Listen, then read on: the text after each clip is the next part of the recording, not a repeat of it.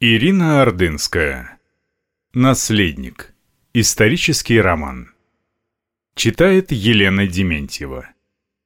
Глава 5.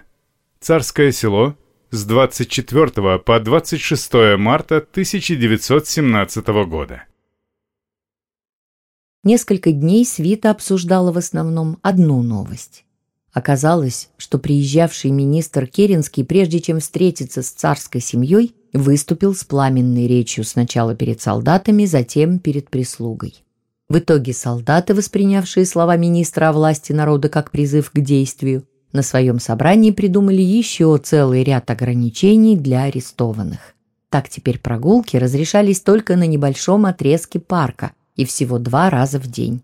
Все этим были возмущены. Особенно негодовал граф Бенкендорф, совершенно не понимавший, почему солдаты смеют не подчиняться его величеству, к тому же выдвигают какие-то там требования.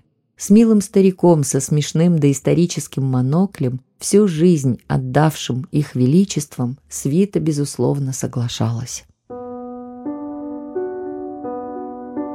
Наслушались министра Керенского и слуги – его революционную речь о том, что прежние хозяева им теперь не хозяева, потому как им платит за работу народ, они восприняли буквально. Большинство просто собрали вещички и, прихватив что-нибудь из ценных вещей, ушли из дворца. Так поступил и боцман деревенька, перед уходом набравшийся наглости предупредить госпожу Шнейдер, что оставляет во дворце принадлежащий ему сундук, который позже обещал забрать. Сундук открыли – в нем оказались совершенно новые вещи, которые предусмотрительный дядька заказывал когда-то для наследника, но припрятывал для своих сыновей, ровесников Алексея.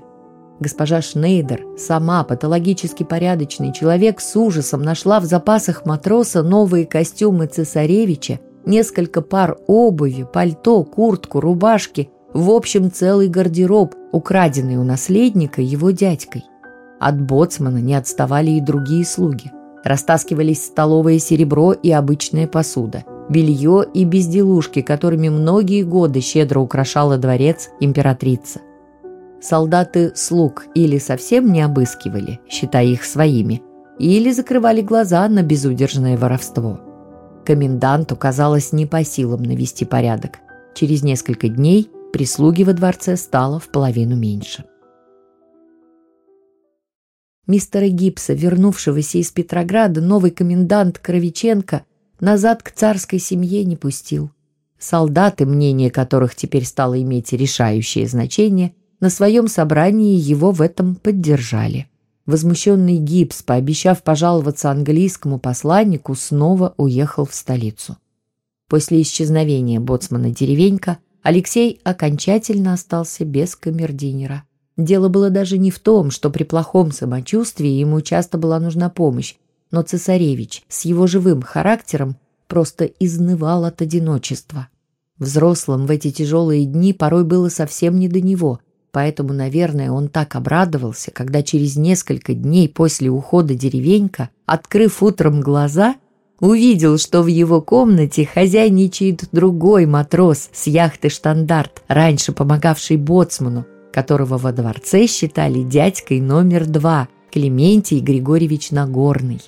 «Доброе утро!» – выпалил Алексей, радостно соскочив с кровати. «Ты теперь со мной будешь!» – подошел он к матросу, который неторопливо убирал вещи в беспорядке, сваленные на столе. «Так точно! Поступил в полное ваше распоряжение!» – по-солдатски четко и в то же время с хитренькой улыбкой доложил матрос своим мягким говорком – по которому сразу можно было угадать уроженца Малороссии. «Вот здорово!» – сел на стул цесаревич, облокотившись о стол. «Понимаешь, сестры еще болеют, папа и мама приходят редко, мистер Гибс уехал и никак не возвращается, месье Жильяр вечно занят, Лили Ден и Аню увезли, мне даже в карты поиграть не с кем». Клементий Григорьевич, кивая головой в такт рассказу цесаревича, вытер опустевший стол зажав под мышкой одежду Алексея, требующую стирки. «Позвольте, ваше высочество, мне вещи отнести», — улыбнулся он ласково. «И можно будет умываться. Завтракать вы уже хотите?» «Нет, потом». «Как прикажете», — снова улыбнулся матрос, собираясь уходить. «Подожди», — остановил его вдруг посерьезневший Алексей. «Скажи мне честно, на штандарте матросы тоже ведут все эти разговоры.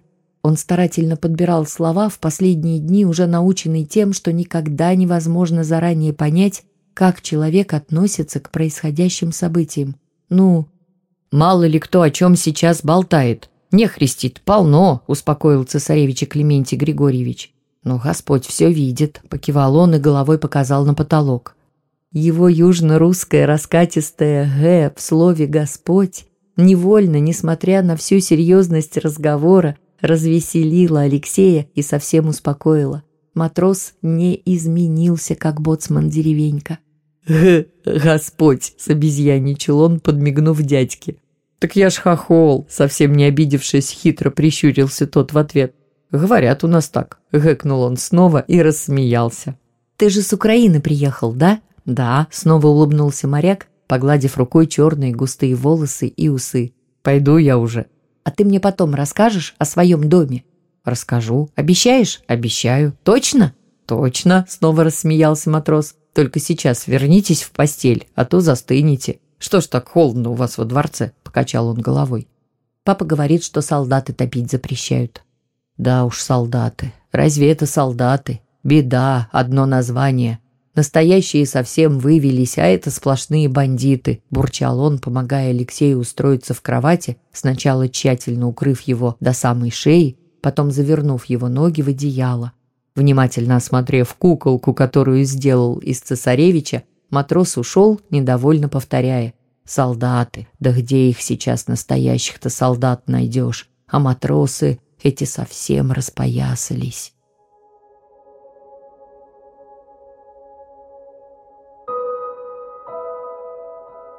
Обычный завтрак, на который, согласно церемонии, обычно собиралась вся царская семья со свитой, снова не состоялся.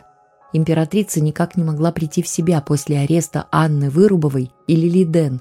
Самым страшным для нее оказалось то, что их отправили в Петропавловскую крепость. Известие об этом стало настоящим ударом. После сердечного приступа государыня не поднималась с постели. Великие княжны, даже совсем выздоровевшие Татьяна и Ольга, предпочитали есть в своей комнате, где они теперь жили вместе с младшими сестрами. Император, которому по-прежнему не разрешали оставаться наедине с женой, новый комендант теперь за этим строго следил, по утрам чаще всего оставался один в своем кабинете и ограничивался чашечкой кофе с горячим кренделем. Матрос Нагорный, не дождавшись, пока доктор Деревенко окончательно закончит осмотр цесаревича, принес вместе со слугою на подносах завтрак. Пришлось еще немного подождать, пока Владимир Николаевич мерил Алексею температуру. Делал он это два раза в день, и не только для врачебных нужд, но и для отчета императрицы. Записав в специальной карточке карандашом показания термометра, доктор улыбнулся. 36,6. Отличная температура. Если бы не легкая отечность колена, то можно было бы сказать, что вы совсем здоровы. «И гулять мне можно!» – обрадовался Алексей. На улице снова выпал снег, холодно. Так что выходить в парк вам пока нельзя. А вот во дворце, пожалуйста, прогуливайтесь сколько хотите. А можно мне хотя бы на балкон ненадолго выйти?» «Простите, ваше высочество, но это исключено», – нахмурился врач. «Холодный воздух для вас сейчас опасен». «Клементий Григорьевич», — обратился он к дядьке цесаревича, на что тот вытянулся по стойке смирно, на ходу поправив форменную матроску. «Проследите, чтобы не нарушались мои рекомендации», — уходя то ли попросил, то ли приказал доктор. «Так точно», — кивнул матрос. «Если сказано, что нельзя, то так тому и быть», — покосился он на расстроенного цесаревича, продолжив переставлять с подноса закуски к завтраку, оставленные слугой. Алексей так расстроился, что в парк ему снова не разрешили выходить, что забыл спросить у доктора, нет ли каких-нибудь вестей от Коли, и когда врач сможет навестить семью, чтобы он мог передать другу письмо. Это был своего рода ритуал. Даже если Владимир Николаевич несколько раз в день приходил к цесаревичу, тот обязательно спрашивал его о Коле. Иногда, правда, доктор получал неожиданное письмо или записочку из дома, но чаще всего это был просто повод поговорить о, наверное, единственном оставшемся у него друге-сверстнике – и то, что он не спросил о Коле, окончательно испортило ему настроение. «Пожалуйста, ваше высочество, завтрак готов», — дядька с поклоном пригласил цесаревича к столу. Алексей, осмотрев булки, варенье, ветчину, пожал плечами. Что-то есть не хочется». «Как так?» – удивился матрос. «Нужно кушать хорошо, тогда и выздоровеете быстро. Без еды совсем ослабнете. У нас на флоте ребята готовы по две порции за раз слопать. Когда наешься, тогда и служба идет в радость». «Слопать!» Алексею понравилось простое народное слово. «Хорошо», — согласился он. «Давай завтракать. Только и ты садись со мной». «Мне не положено», — замялся матрос. «Это еще почему?» «Где это видно, чтоб дядька ел вместе с цесаревичем?» Клементий Григорьевич сделал шаг назад от стола. «А я больше не наследник». Алексей тоже не садился за стол. «Все об этом говорят. Садитесь, я прошу вас». Вдруг перешел он на «вы». «Я не могу. Это неправильно». «Нет, правильно», — начал сердиться Алексей. «Сядь». Матрос сел на краешек стула достаточно далеко от стола. Алексей взял булку, разрезал ее пополам, намазал маслом, сверху пристроил два куска ветчины и положил бутерброд на тарелку, подвинул его поближе к дядьке. «Ешь!» Матрос несколько раз смотрел то на бутерброд, то на цесаревича, не зная, что ему делать. «Ну, пожалуйста, ешь», — не приказал, а попросил Алексей. «Я знаю, что ты голодный, ведь ты не успел позавтракать, да?» «Да», — кивнул Нагорный, соглашаясь и не спеша съел бутерброд к радости Алексея. «Вот видишь, это вкусно. Теперь налей себе чаю и конфеты бери. Конечно, это не так вкусно, как солдатская еда. Я раньше у солдат каждый день кашу на кухне брал. И хлеб черный, мне больше нашего нравится. А знаешь, что я больше всего из еды люблю, знаешь?» Спросил он совсем опешившего от такого поворота событий матроса. «Знаешь?» «Нет», — повертел головой дядька, разворачивавший конфету, которую ему насильно в руку сунул Алексей. «Не знаю». «Раньше мы с папой часто картошку в парке пекли. Разведем костер, Потом картошки в угли набросаем, совсем немного подождем, и она готова. Она с солью и черным хлебом. Такая вкусная. Лучше всей нашей еды, показал он рукой на стол. Мы тоже в детстве с хлопцами всегда картошку пекли, когда ночью коней пасли, покивал головой матрос. На Украине? На Украине, мечтательно поднял глаза дядька. Село наше Пустоваровка называется. Речка у нас тихая такая. Ночью на берегу сидишь, а ее и не слышно. А степи вокруг так пахнет травами, как мед. Аж до одури.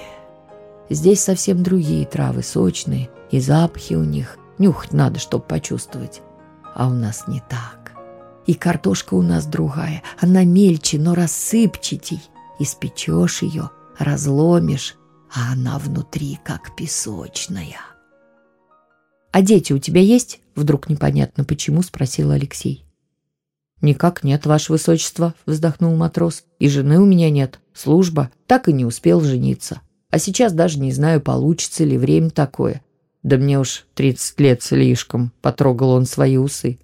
«Ты добрый. Тебе дети обязательно нужны», — так уверенно сказал цесаревич, что матрос рассмеялся. «Так уж и нужны!» Алексей вдруг очень серьезно стал рассматривать простое симпатичное лицо Клементия Григорьевича, так что тот в удивлении сразу перестал улыбаться. «Вот ты в деревне жил, среди крестьян. Мама говорит, что простые люди добрее и ближе к Богу.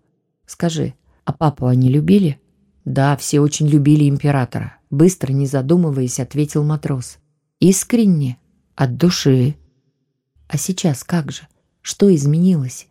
Деревенька говорит, что народу больше не нужен царь. Ты тоже народ? Вроде того, согласился матрос. И тебе не нужен? Я присягу принимал. А верность и вера — одного рода слова. Мне присяги изменить нельзя. Только не все в мире просто. Люди настрадались в войну, вот и нашли виноватого. Они думают, что только папа во всем плохом виноват. Но это же нечестно. Кто сейчас задумывается, что правильно, а что нет? Воля, гордыня, тьфу, грех сплошной. Потому и мы Бог не нужен. Вы, ваше высочество, не переживайте. Хороших людей все равно на свете больше. Я знаю. Давайте я вам чаю налью, а то за разговорами чайник совсем остыл. Клементий Григорьевич встал. «Не понимаю», — поднял на него глаза Алексей. «Папа же отрекся. Что им еще нужно?» Они нас в Ливадию не пустили, прибавил он дрогнувшим голосом. «Наверное, в Англию поедем. Только туда никто не хочет. Ты со мной поедешь?» «Да это как Бог даст». В этот момент дверь в комнате приоткрылась, и вошедшая сухая миниатюрная госпожа Шнейдер, склонив голову, церемонно поздоровалась с цесаревичем, абсолютно не замечая матроса, который быстро ушел. «Доброе утро, ваше высочество!» «Здравствуй, Трина», — использовал он домашнее прозвище Екатерины Адольфовны. «Ее императорское величество желает вас видеть у себя в сиреневой гостиной. Я сейчас приду, только чай попью». «Разрешите откланяться?» — автоматически спросила госпожа Шнейдер, на самом деле уже выходя из комнаты. Алексей помахал ей рукой. «Я скоро». Но не успел он взяться за чашку, как в комнату буквально ввалилась Настаська, таща под мышкой свою собаку, а в руках открытый саквояж, полный всяких вещей для рукоделия. «Мы собираемся у мамы, будем вышивать. Если тебе скучно, пойдем с нами». Меня Трина уже позвала. «Тогда пошли. Да брось ты чай, у мамы попьем».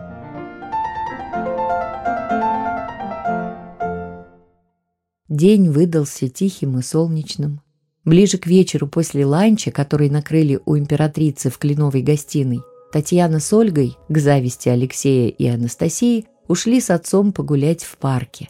Император снова, как все последние дни, занялся расчисткой дорожек от снега, который упорно не хотел таять. Царю вызвался помочь князь Долгоруков.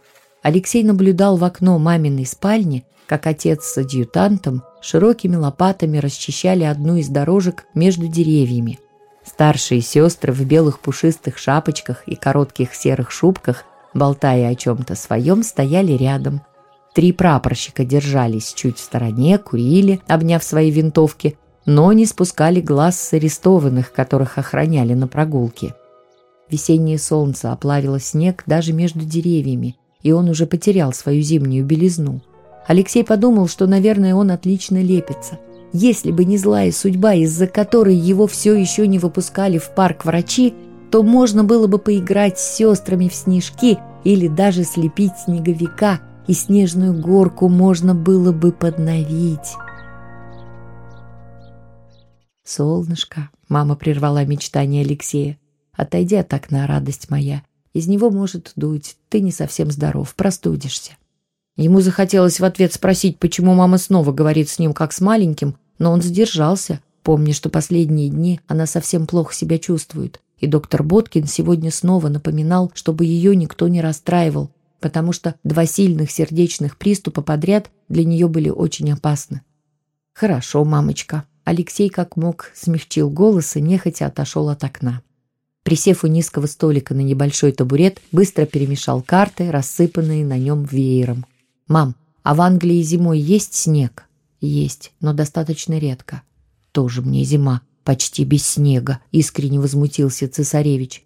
Значит, ни снежных крепостей, ни снеговиков, ни лыж, ни коньков, ничего там не будет, подвел он печальный итог. Тоска. Вам понравится жить в Англии. Когда я росла там у бабушки, мне было хорошо, уверенно сказала императрица.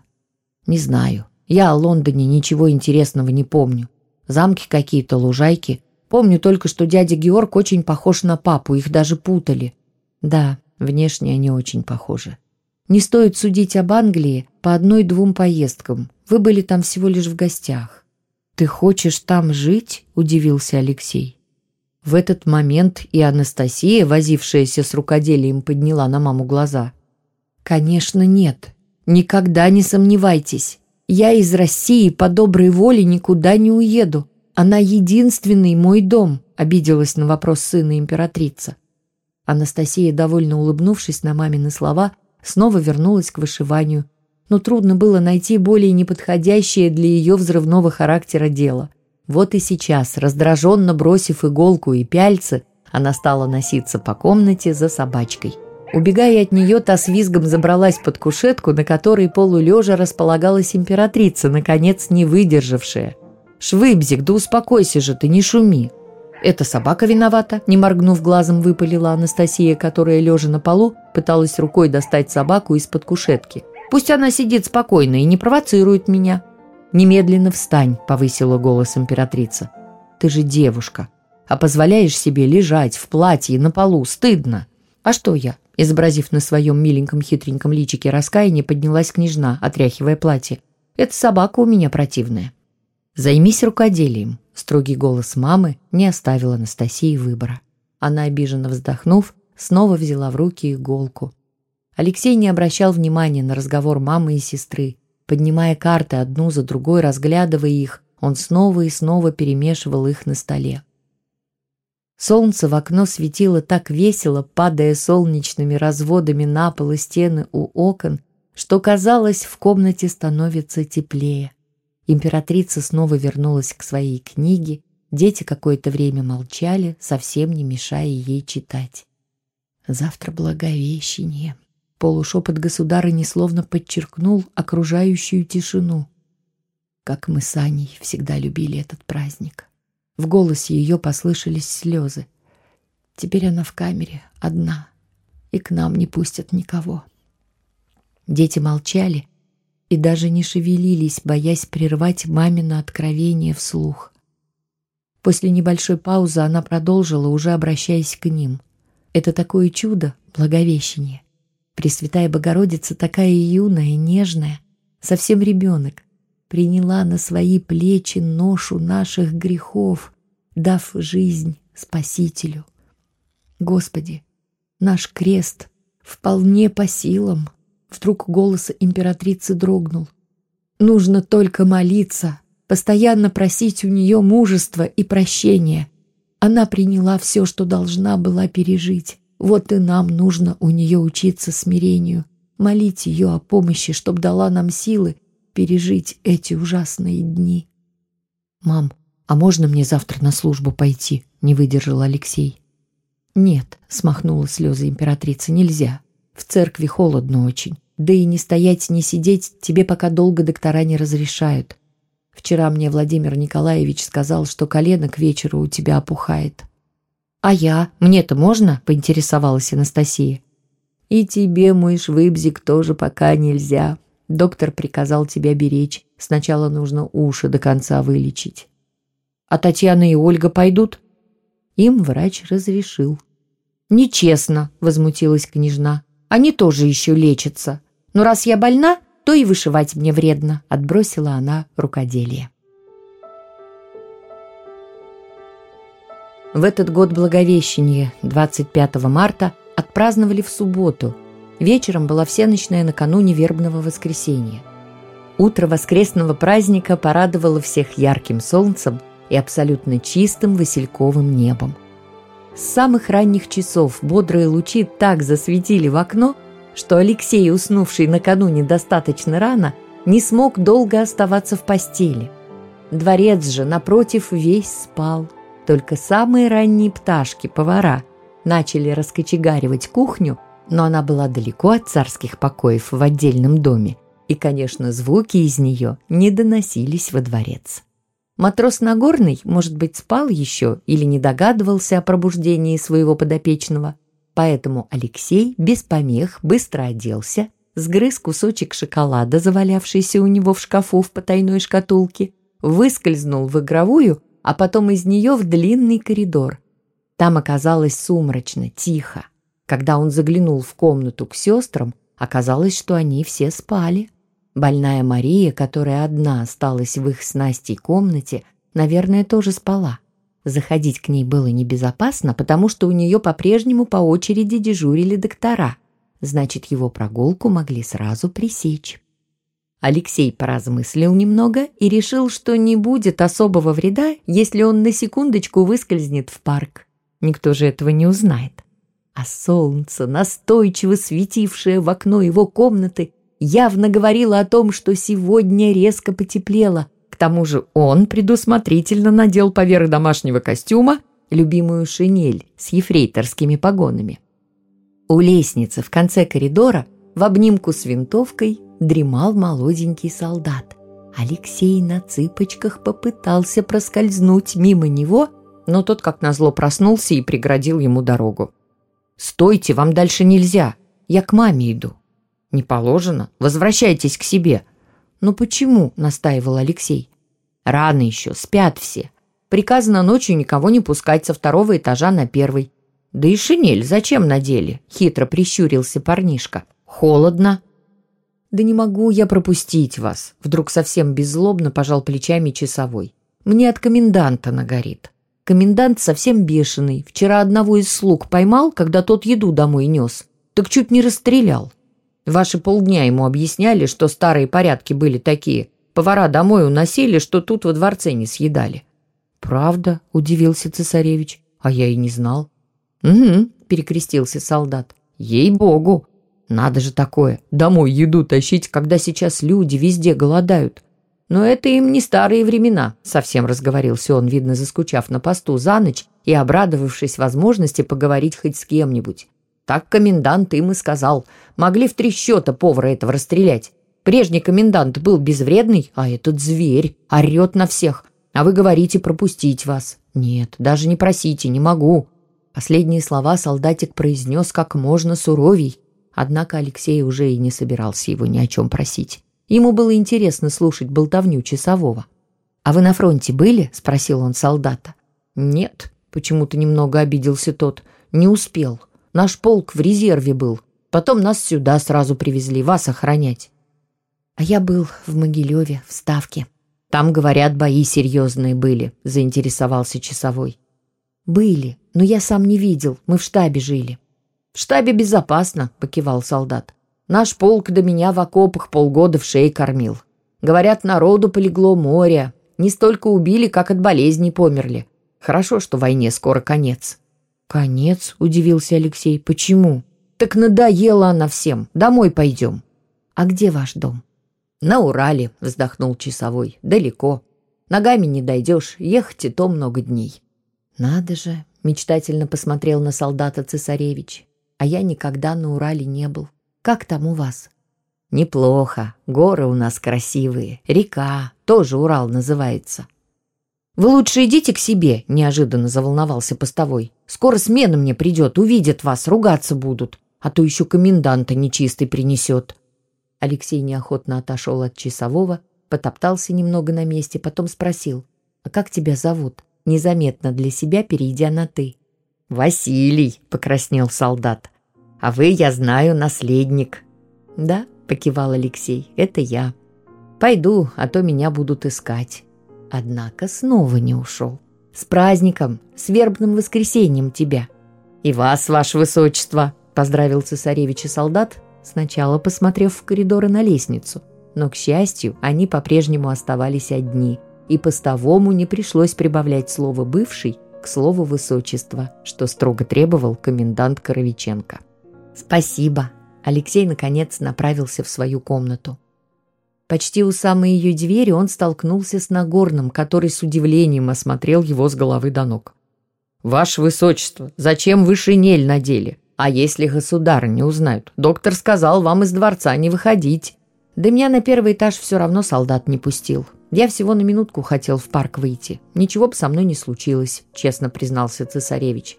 Только ты маме не говори, хорошо? Ладно, не скажу. Пойдемте в спальню быстрее. А то, не дай бог, кто увидит. Нагорит вам, поторопил его матрос. И когда успели? Час назад я заходил, спали тихонько так, пробурчал он беззлобно. А тут уже в шинельке по дворцу бегаете.